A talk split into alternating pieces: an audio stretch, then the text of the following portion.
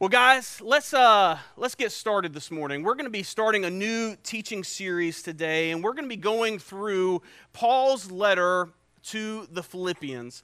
And I'm really excited about uh, this series for a number of different reasons, but one of them being that our middle school and our high school students are going to be studying, and I have already started to study through this same book. They have been going through Philippians in their life group that meets on the second and fourth Sundays of the month. And so they started last week in Philippians chapter 1. They'll continue next week. And so in between those times, they will have uh, these sermons that will kind of tie in and build together, but also for us as parents who, uh, if our, our kids, our students are in one of those life groups, it will give us a, a bigger basis for us to talk about uh, the things that we're studying all together. And so I'm really excited for that.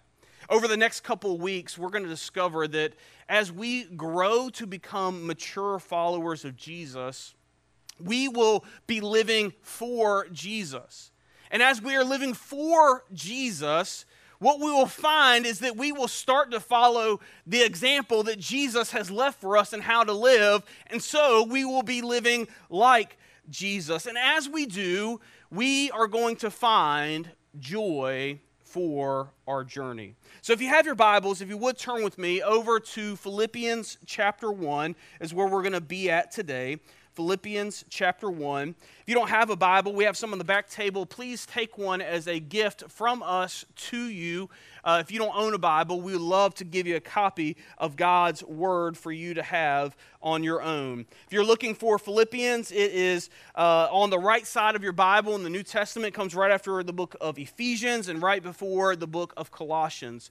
Um, Philippians chapter 1, verse 1 is where we're going to be. And as you're turning there, I want to give you a little context, a little background of the city of Philippi and also uh, kind of the, the time frame in which the, the letter was written. So, Philippi is a town that is on the uh, northwest of Greece. It's east of Istanbul uh, and south of Bulgaria. Uh, it was a major port town. You can see it on the map that's here. Uh, it's a major port town. Um, it was also on the main road, excuse me, to Athens. And so a lot of times, uh, people who were traveling traveling from Asia and from the Middle East would travel through here to go to Athens or go to Rome uh, or even uh, to go to the rest of Europe or, or vice versa. Or they would travel by boat coming through this area. And so th- there was a lot of trade that was happening here in the city of Philippi. Um, at the time, it was a district of Macedonia, which was a Roman colony.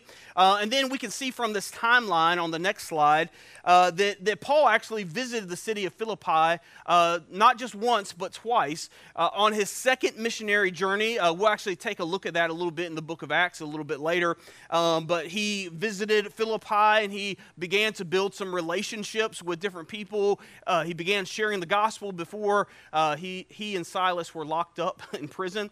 Um, but then Paul would actually come and return on, a, on his third missionary journey to Philippi as well. And then, most likely, he wrote this letter that we're going to be studying over the next couple weeks, sometime after that third missionary journey. Um, and that would have been around 50 AD um, that he had gone to Philippi the first time, some 15 or 20 years after Jesus. Um, and then he would write this letter that we're going to be studying while he was in prison, most likely either in Rome or on his way to Rome, still in chains, that we find in the end of the book of Acts. So that gives us a little context, a little background about Philippi and about this letter.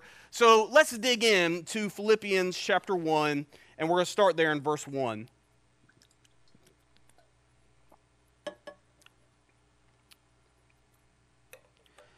Paul and Timothy, servants of Christ Jesus, to all God's holy people in Christ Jesus at Philippi, together with the overseers and deacons, grace and peace to you from God our Father and Lord Jesus Christ. I thank my God every time I remember you in all of my prayers. I always pray with joy because of your partnership in the gospel from the first day until now. Being confident of this, that he who began a good work in you will carry it on to completion until the day of Christ Jesus.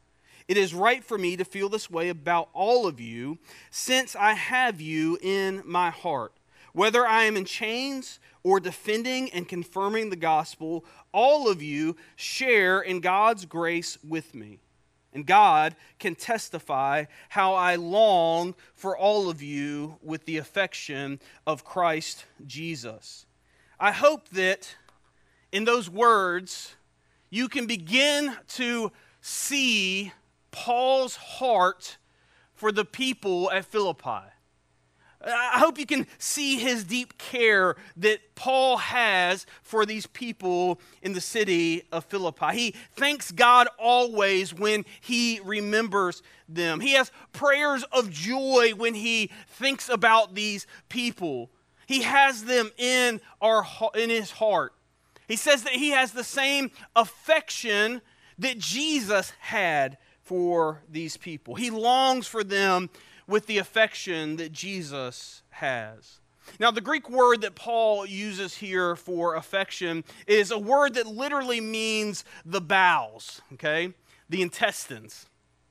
Now, as you're reading, we don't get this from, from Paul, right? We don't get that he's saying, You guys make me want to vomit. Ugh, right from the bowels right or or you guys make me want to have a bowel movement right like he's not saying any of those things you see greeks they believed that the seat of many emotions was actually found in our gut, right? In our bowels, in our intestines. And so Paul's saying, man, I love you deep down. I, I care deeply for you. It's kind of where we get that phrase, you know, I have a gut feeling about this, right? We have this feeling that's down deep. Well, Paul is saying, I don't just have this feeling for you, I, I have this affection. I care deeply for you. And, and Paul likens his affection for them as the same affection that Jesus has for them. Paul says, I, I love you in the same way that Jesus loves you. And how did Jesus demonstrate his love for them? Well, while they were still sinners, he died for them to redeem them. Now, Paul isn't trying to elevate himself uh, to Jesus. He is merely trying to express how deeply he cares for these people. Paul loves these people. So, who are they? Who are the Philippians? Well, in Acts chapter 16, we begin to meet some of these people who are in Philippi. As I said, Paul and Silas are traveling along on their missionary journey. They are sharing the gospel, they're planting churches, they're being kicked out of towns and being arrested in other places. And so uh, they actually come to Philippi. Um, and this is right after Paul and his good friend Barnabas had a sharp disagreement about taking John Mark along. In Acts chapter 15, they kind of parted ways And, and both Barnabas and, and John Mark, and then uh, Paul and Silas, they continue to go on and share the gospel in, in different places. And so Paul and, and Silas, they, they come to Philippi after picking up Timothy along the way. Uh, they would have traveled by way of Troas to Philippi, stopping and sharing the gospel in a lot of different ways.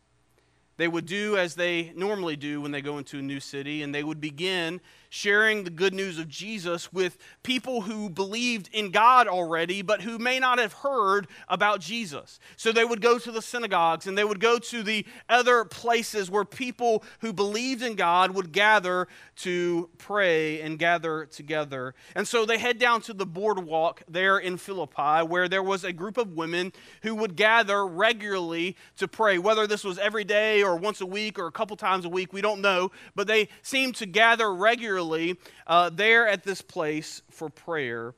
And so Paul begins talking with them and sharing with them the good news about Jesus.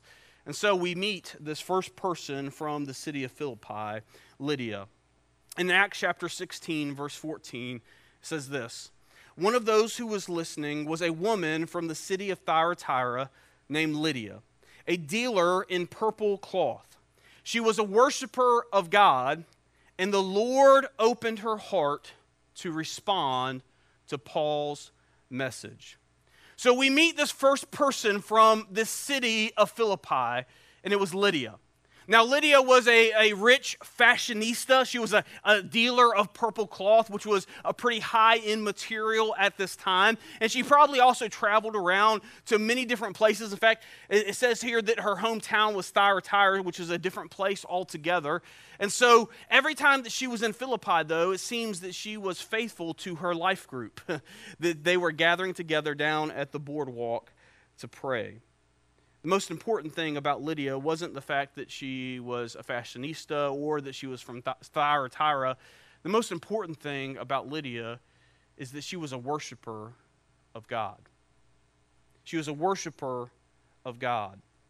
Lydia listened to Paul speak, and God opened up her heart to respond to the good news about Jesus. There are a couple things that I want you to know this morning and see through Lydia. And first is that the Holy Spirit works on us even before the Holy Spirit dwells in us. The Holy Spirit is at work on us way before the Holy Spirit begins to live and work in us. We learn from the Gospel of John that the Holy Spirit convicts us of sin even before he takes up dwelling in us. And we see this working right here through Lydia. The Holy Spirit was working on her even before the Holy Spirit was living in her. He opened up her heart to respond to the good news about Jesus. The second thing that we get to learn from Lydia here is that when God is working on us, it demands a response. When God is working on us, it demands a response. Now, that response may be different, but we will respond. We may respond by following and accepting Jesus as our Lord and Savior, or we may respond in walking away. But we will respond when God is working on us. So Paul preached, Lydia listened, and God worked. Lydia responded to the good news about Jesus, and her and her entire household were immediately baptized into Christ. Look at verse 15. It says, When she and the members of her household were baptized, she invited us to her home. If you consider me a believer in the Lord, she said, come and stay at my house. And she persuaded us. So Lydia welcomes Paul and Silas, and most likely Luke and Timothy as well, uh, into her home to stay. Now, we've kind of alluded to that Lydia was most likely pretty well off. She probably had a pretty nice home. But this would have still been a huge undertaking for her to invite all of these people to come and stay in her home because it wasn't just about giving them a place to lay their head. But in this culture, when you invited somebody into your home, you cared for all of their needs. You provided food for them, uh, you took care of everything that they may need while they stayed there. So Lydia, she welcomed them into her home. She wanted to share in their ministry in any way that she could. She wanted to partner with Paul and Silas and with God to share in the work of their ministry. Something that we're going to actually see is a common practice from the church in Philippi. All of them partnered with God to share in this ministry. She took care of the needs of Paul and Silas and the others to help support the work of the gospel. Okay, so we meet Lydia, right? This rich fashionista who was a worshiper of God. But the next person that we meet is almost the exact opposite of Lydia. It's a crazy, demon possessed slave girl who annoyed Paul to death. We find her in verse 16. Once, when we were going to the place of prayer, we were met by a female slave who had a spirit by which she predicted the future. She earned a great deal of money for her owners by fortune telling, and she followed Paul and the rest of us, shouting, These men are servants of the Most High God and are telling you the way to be saved. She kept this up for many days, and finally, Paul became so annoyed that he turned around and said to the Spirit, In the name of Jesus Christ, I command you to come out of her. And at that moment, the Spirit left her. So we see this, this, uh, this demon possessed slave girl who every day was following Paul and Silas around and not in a good way. You know how I know that? Because it says that Paul was greatly annoyed, right? He, he cast out this demon, uh, maybe even not because he cared for her, uh, but because he was annoyed by her, right? Uh, he, he cast out this demon. He was greatly annoyed by this girl. But she was the exact opposite of Lydia, right? Lydia was rich, she was a poor slave. Lydia was a worshiper of God, and she was demon possessed. These two opposites. And we're going to see this as kind of a, a common theme in the church at Philippi that they were a diverse group of people who were impacted by the gospel. What brought them together wasn't their similarities and their common interest. What brought them together was Jesus, despite how diverse they were. So Paul cast out this demon in the name of Jesus, and the girls' uh, masters weren't happy to say the least. Their money tree had just been cut down right? And so they seized Paul and Silas and they dragged them to the magistrate in front of the whole town. And they said that Paul and Silas are they're stirring up the whole town into confusion and they're teaching these crazy things about this man named Jesus and they're causing trouble for all of us and, and messing up our business, right? So the magistrate beat them with rods many times. Now, we may not get this from the context, but this magistrate was a Roman official. Paul was a Roman citizen. Now, this magistrate, he could beat anybody that he wanted to for any reason, whether they were guilty or not, unless they were a Roman citizen. A Roman citizen had to be tried and convicted before they could receive any type of punishment. And yet, this magistrate just takes them out and then he beats them without being convicted. And then they hand Paul and Silas over to the jailer, and the jailer throws them into the stocks, into the inner prison. And instead of whining and complaining about their situation, uh, instead of saying, man, we were wrongly accused, right? And you, you better let us out of here. We have rights as citizens of Rome. You know what Paul and Silas do? They start singing praises to God. Locked up in the bottom of the jail, wrongly accused, having been beat, and now arrested they respond to that in worship to God. And so when Paul later in his letter will say, whether I'm in chains or being poured out like a drink offering, Jesus is going to be exalted in my life, the Philippians saw this firsthand. They saw Paul live that out. So, in the midst of their singing, a great earthquake happens. The doors of the prison open up, and all the prisoners' chains fall off. Now, this could have meant bad news for the jailer because if he had lost even just one prisoner, it could mean him losing his life. The jailer could have been punished or even worse. But listen to what happens in verse 27. It says, The jailer woke up, and when he saw the prison doors open, he drew his sword and was about to kill himself because he thought the prisoners had escaped. But Paul shouted, Don't harm yourself. We are all here.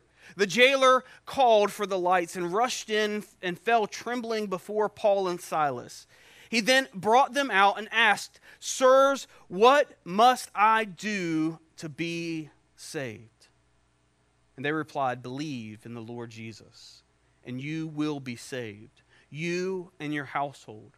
And then they spoke the word of the Lord to him and all the others in his house. And that hour of the night, the jailer took them and washed their wounds. And then immediately he and all of his household were baptized.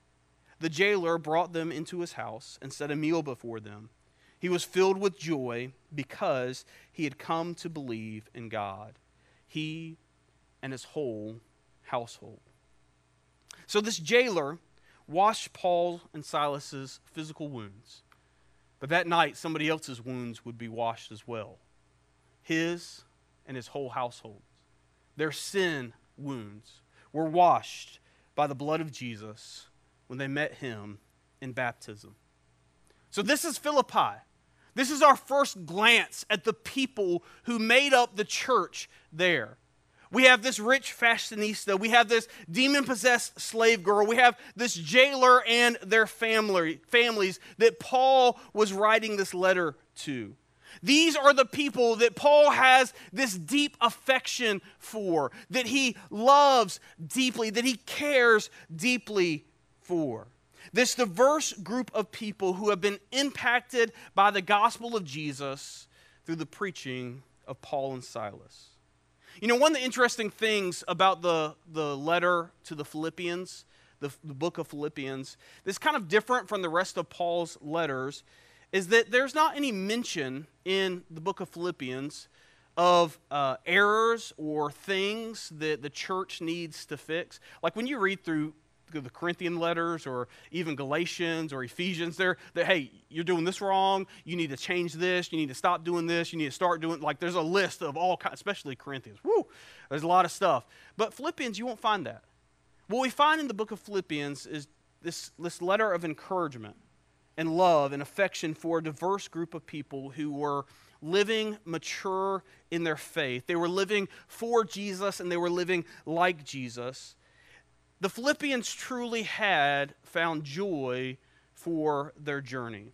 And because of that, I believe that we as the church and we as individuals can learn so much from the Philippian church and that we can learn to find joy in our journey as well.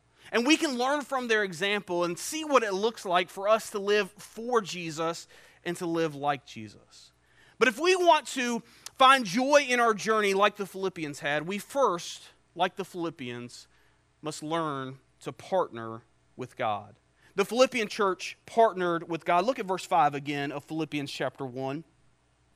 Paul says, Because of your partnership in the gospel from the first day until now. From the very beginning, the Philippian church partnered with God in the work of the gospel. They partnered with the work of the kingdom of God. It wasn't an afterthought for the people in Philippi to partner with God for the work of the gospel. It wasn't, well, that church over there is doing this thing, so we should copy them and do that too.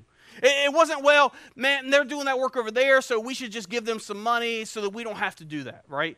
It wasn't any of those things. It, it was a partnership that they lived out. They participated in the work of the kingdom of God. We see this even starting with Lydia, right? The very first thing that she says is, Hey, come into my home. Let me take care of your needs while you're here. That way you don't have to worry about them. They actively participated in the work from the very start. From the first day until now, they took part in the work of the gospel in the kingdom of God. Friends, if we want to grow into mature faith, if we want to grow up to find joy in our journey, then we will participate. We will get out of our chairs and we will join in the work, not just watch and complain. We will get up and get involved and serve the work of the gospel. And that starts when we find how God has gifted us. And then we find how we can use those giftings to serve God and to serve others. Man, there are a lot of great resources out there, um, and, and I can share some of those uh, a little bit later this week.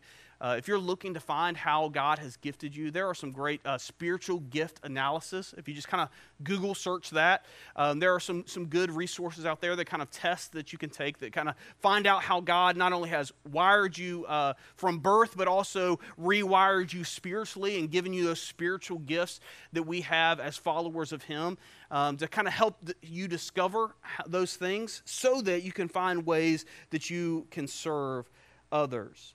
Um, man, we have a lot of areas that you can serve the work of the kingdom here on Sunday mornings, from our setup crew to our cleanup crew.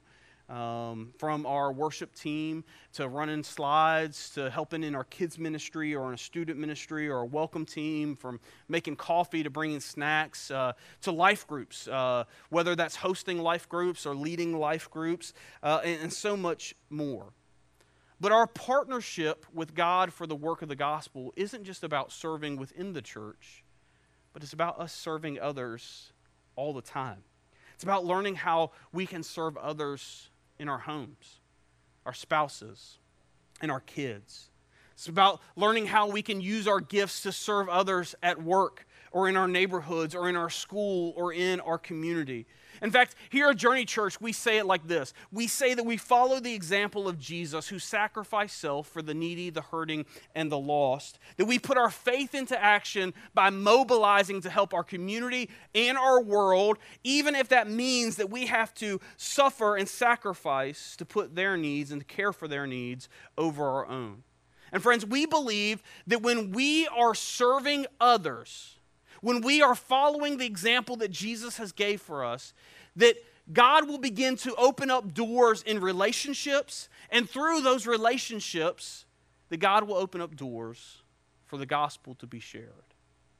And this is how we can partner with God for the work of the gospel. But we have to participate. We have to partner with God in the work of his kingdom. Friends, if we want to find joy for the journey, not only do we need to partner with God for the work of his kingdom, but we also must receive discernment from God. Look at verse 9 there in Philippians chapter 1. Paul says, This is my prayer, that your love may abound more and more in knowledge and depth of insight, so that you may be able to discern what is best and may be pure and blameless for the day of Christ. So, next, Paul tells us that he wants their love to abound in knowledge and in depth of insight. He wants their love to abound in real or correct knowledge of the truth, the truth of Jesus, in a way that they could stand firm in, in a way that they could defend it. But I want you to notice what Paul doesn't pray for. He doesn't pray that their knowledge would abound in arrogance. He prays that their knowledge would abound in love. Friends, when we defend the faith, it should never be out of a place of arrogance. It should only be out of a place of love. Love for that other person to want to see them to come to know the truth that we do. So, why did Paul tell them to abound in love and in knowledge? Verse 10 so that you will be able to discern what is best. Discernment is insight. It's not only having a sense of right and wrong, but it's having intellect to discern what is right from wrong. And both of the words that Paul uses here for knowledge and discernment both have the, the kind of context and connotation of ethics. And how fitting it was for the Philippians who were at this crossroads of all these different cultures coming together, and how even fitting it is for us today to know the truth and to have discernment and intellect to know right from wrong in a day and time when people say, well, you get to choose what your truth is. And your truth is your truth, and my truth is my truth. And they may not be the same, but they're all truth, right? Some kind of nonsense like that. People around us in the world say that there, there are, isn't right and wrong. There's just gray things here and there. But what we see in Scripture is that there is truth.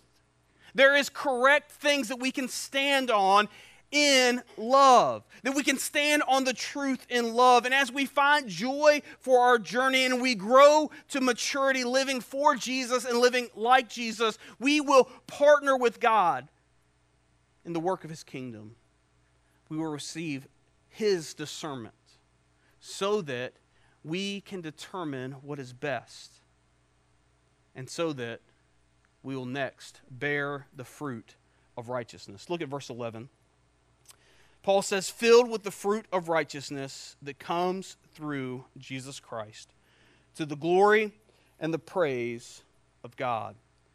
So Paul says to be filled with the fruit of righteousness that comes from Jesus Christ. Notice that our righteousness does not come from ourselves. Righteous, our righteousness does not come from our own abilities. Our righteousness comes from Jesus. And what he has done for us on the cross, and what he has done for us through the grave. Jesus has paid the price for our unrighteousness. The righteous has been made unrighteous. But because of his righteousness, it then produces in us the fruit of righteousness. It produces in us mature living in the faith. We do the work of the kingdom of God because we have been saved by Jesus, not in order to be saved by Jesus. We are saved by God's grace. Remember, it's God's riches at Christ's expense. We receive God's grace, something that we have not earned. We are saved by grace through faith to do good works. Remember, when God is at work on us, it demands a response. Well, when we respond to the good news of Jesus by accepting and following Him, repenting of our sins, and being baptized, when we respond in that way, fruit will be produced in our lives. The fruit of righteousness will be produced in our lives. If the Holy Spirit is living in us, then He will produce His fruit in our life. Joy for our journey comes when we partner with God for the gospel, when we receive discernment from God that abounds in love, when we bear the fruit of righteousness. And all of this will lead us to living mature in the faith, will lead us to, to living for Jesus and living like Jesus. This will lead us to find joy in our journey. But why? Why do we do any of these things? Why do we even want to grow into maturity? Why do we want to live for Jesus and like Jesus? Why do we want to partner with God for the gospel? Why do we want to receive discernment from, from God to know what's best? Why do we want to bear the fruit of righteousness? Well, look again at verse 11 because Paul tells us. To the glory and the praise of God. This is what it's all about. This is what everything is all about. To give glory and praise to God. Here at Journey Church, we say it like this we say that we want to live lives that are pleasing to God. We want to live lives that are giving Him glory and praise. And what that means is that every day we are joyfully giving God the best of everything that we are and everything that we have because we trust that Jesus is all that we need and we are being transformed by who He is and what He has done for us. Our lives, we as a church, our lives, we want to live to give praise and glory to God. Friends, we find joy in our journey when our journey is lived to please God. Friends, Jesus he died so that you and I could live. He gave his righteous life as a sacrifice to pay for our unrighteousness so that we could live for God, to live for him and to live like him. But you know, like Lydia, like the demon possessed girl, like the jailer, like it is for us that starts when we first die to ourselves and die to our sins. When by faith we repent of our sins and meet Jesus in baptism. Some of you today need to come for the first time and lay down your life so that you can truly live. Some of you need to come and die to your sins for the first time so that you can start living for Jesus and so you can start living like Jesus. Won't you come today and find joy in your journey? You join me in prayer? Father, we thank you for this letter of encouragement that Paul wrote to the church at Philippi. Father, I ask that you would bless our study over the next number of weeks as we dive into this, this letter. Would you help us to learn from the example of the Philippians? Father, help us to, to find and see the ways that you have called us to partner with you in the work of the gospel. Father, help us to, to not lean on our own understanding, but to seek you for discernment. Allow our love to abound in knowledge and in depth of insight so that we may be able to discern what is best, what is right, and what is wrong. Father, help us to move out of the way of your Spirit who will produce the fruit of righteousness in us as we grow in maturity in faith. And Father, help us to constantly keep in front of us why we do this, why we live this way, why we follow the example of your Son. And it's to bring glory and praise to you and you alone. Father, would you use us as your church to be your witnesses here in Washington and the surrounding areas? Would you help us to find the opportunities that you have placed before us to serve your kingdom both within the church and, Father, also in our homes and in our workplaces, in our schools, in our community? Help us to follow the example of your Son, Jesus. And help us to be willing to sacrifice self to care for the needs of others. We thank you that Paul, whether he was in chains or whether he was free, that through you through him you were going to be glorified. Father, would you help us to learn to live in the same way? Father, as we move into this time of communion, would you help bring our hearts in line and remind us of what brings us together, despite all of our differences? that what unites us is the sacrifice of your Son, Jesus. And we ask all of this in His name. Amen. Friends, we're